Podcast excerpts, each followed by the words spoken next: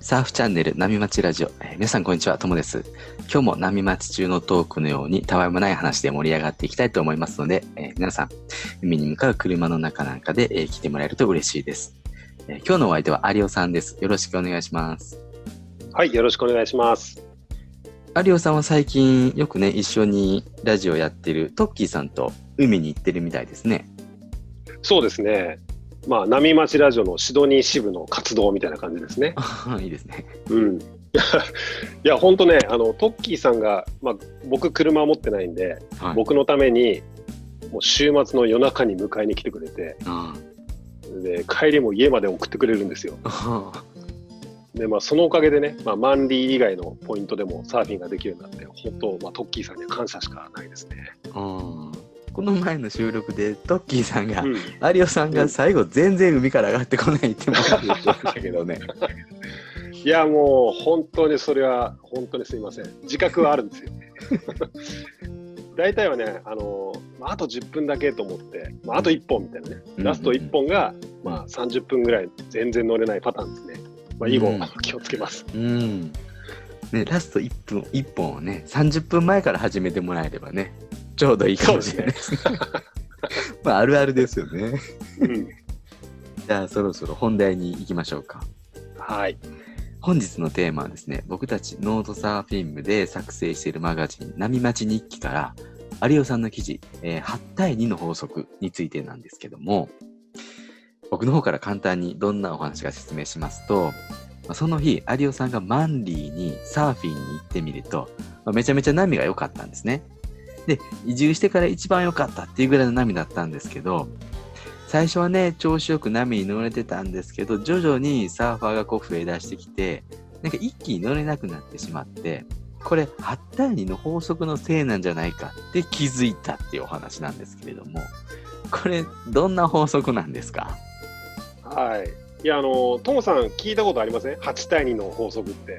うん、あれですよね、あの、働きアリがね、全体のうちの8割は、実は何もしてなくて、実際働いてるのは、まあ、たったの2割しかいないみたいなお話ですよね。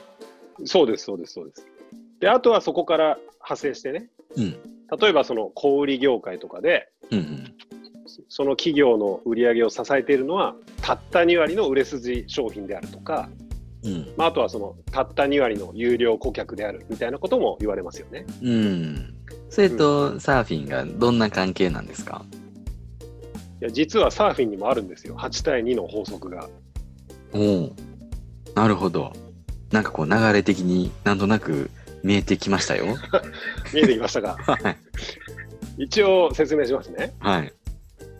いやサーフィンにおける8対2の法則っていうのは、はいその時間帯で一番いいセットに乗れるサーファーは、その場にいる全体の2割のみなんですよ。おううん、で当然、うまいサーファーが多ければ、うんセットをつかめるチャンスは減りますし、うん。でまたメンツがね、その場のメンツが入れ替われば、またその時の上位サーファー2割しかセットの波には乗れないっていう法則なんですよ。うん、なるほど。確かに言われてみればそんな感じがしますよね。うん8対2なんで5人ピークにいたら1人だけ乗れるっていう感じですよね。そうですね、ううんん。これ誰が提唱したんですか？これは僕ですね。予算ですか？はいなんか、有名なオーストラリアのサーファーとかじゃないんですね。はいまあ、完全に僕のでっち上げではあるんですけど、はい。まあ、でもそ本当にそんな感じしませんか？うん、します。なんかね、上手い人がピークにいるとね、突然波に乗れなくなったりしますもんね。うんうんこの場合僕がね、その場からの2割から漏れたっていうことになるんですよね。そうなんですよ。うんまあ、波はあるのに自分は全然乗れなくて、うんでその波に乗れない自分のスキルを棚に上げてね、うんくーまたあのいつも同じあいつが乗ってるよチキショーみたいなね なんか小梅太夫張りに悔しがるっていうことがよくあるじゃないですか。うん悔しがる時はありますけど、小夢太夫ほどには悔しがらないですけどね。でもわかりますよ。うんうんあのまあ、そういう場合は、まあ、乗れない本当はね乗れないピークで悔しがってるだけじゃなくてうん。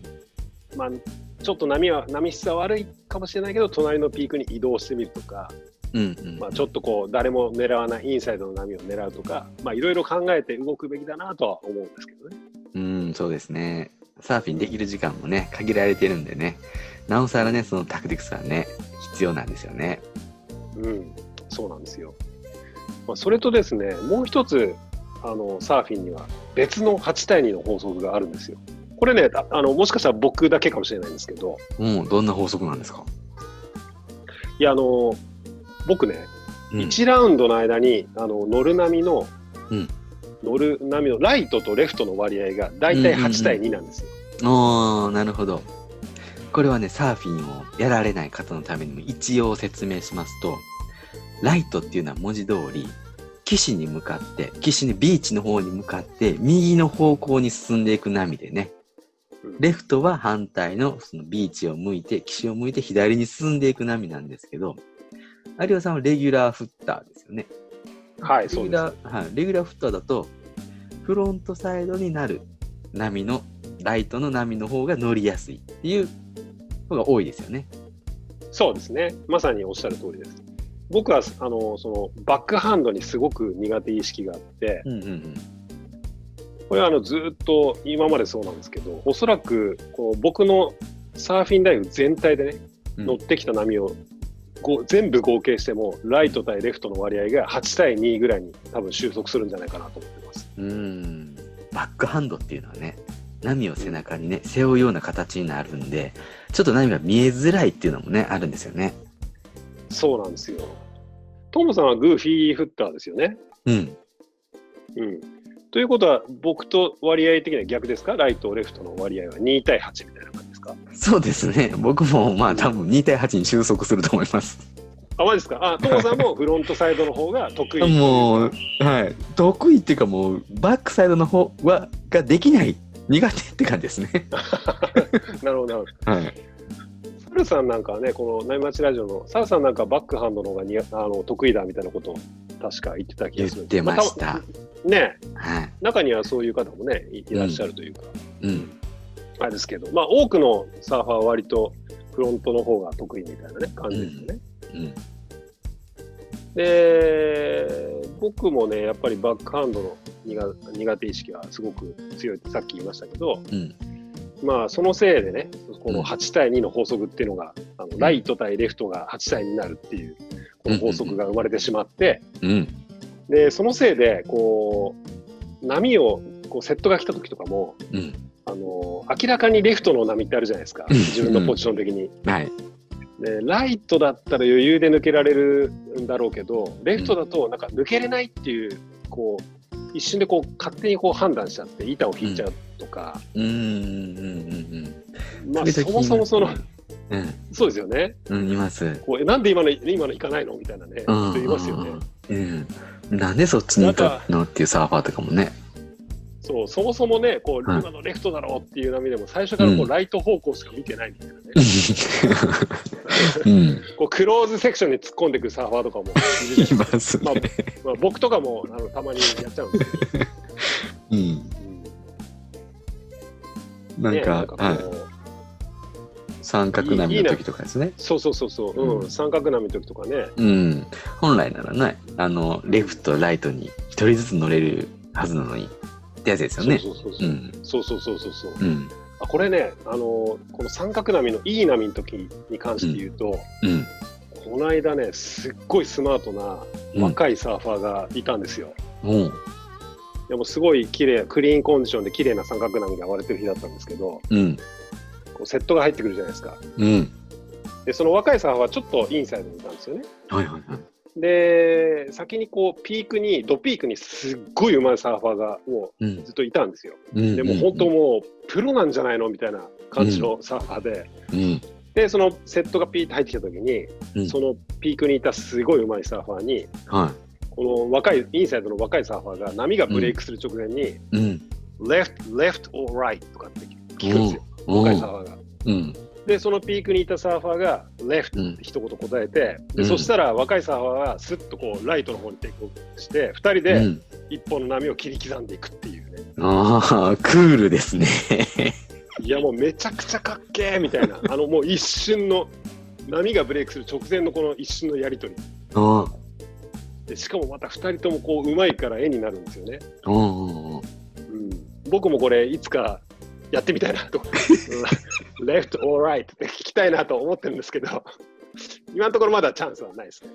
うん、もはやね、8対2の法則、ね、関係なくなってきましたよね。これね、あのぜひあのこういうあのな前乗り防止のためにもこうなんかあのこれもみんなやるといいんじゃないかと思ってるんですけどね。あのうんうんライトですかレフトですかって一瞬でうん聞くっていう。うんいやでも有吉さん聞く必要ないですよね。ライトしか行かないですよね。あいやいやそこをね、なんとかこうね、あの8対2の法則に話を戻すと、はい。あのこれからはね、あのレフトも意識して乗っていかないとなっていうね、うん。あの本当、あのいまだにねあのバック、僕のバックハンドってフロントサイドに比べるとかなりレベル低いと思うんで、うん。あのまあ、フロントサイドは別にそんなめちゃくちゃうまいってわけじゃないですけど、うん。まあ、やっぱりバックハンドはかなり弱いので、うんあの意識してこれからレフトにどんどん乗っていくよう、ね、乗っていこうかなと思ってて、まあ、実際、今そう、なるべくそういうふうにしてるんですけど、うん何事もね、バランスが大事ですもんね。うんうん、うん、というわけでね、今回は有吉さんの記事、8対2の法則についてでした。はい、そろそろね、いいお時間なんで、この辺で終わりにしようかなと思います。有吉さん、ありがとうございました。ありがとうございました。今日話した内容はですね、僕たちのノートの記事がベースになってますので、えー概要欄に記事の URL を貼っておきます。興味を持ってくれた方はそちらの方もチェックしてもらえると嬉しいです。今日もパナエさんの彼女はを聞きながらお別れです。えーそれでは皆さんのところにいい波が来ますように。失礼します。失礼します。あなたの邪魔はしたくないのと勝手な理由で出ていて少しすれば戻ってくると。部屋はそのままにしておいて。お互いの悪いところなんて。数えきれないくらい言えたのにさ。今じゃ何一つ思いつかなくて。俺のわがままばかり思い出すよ。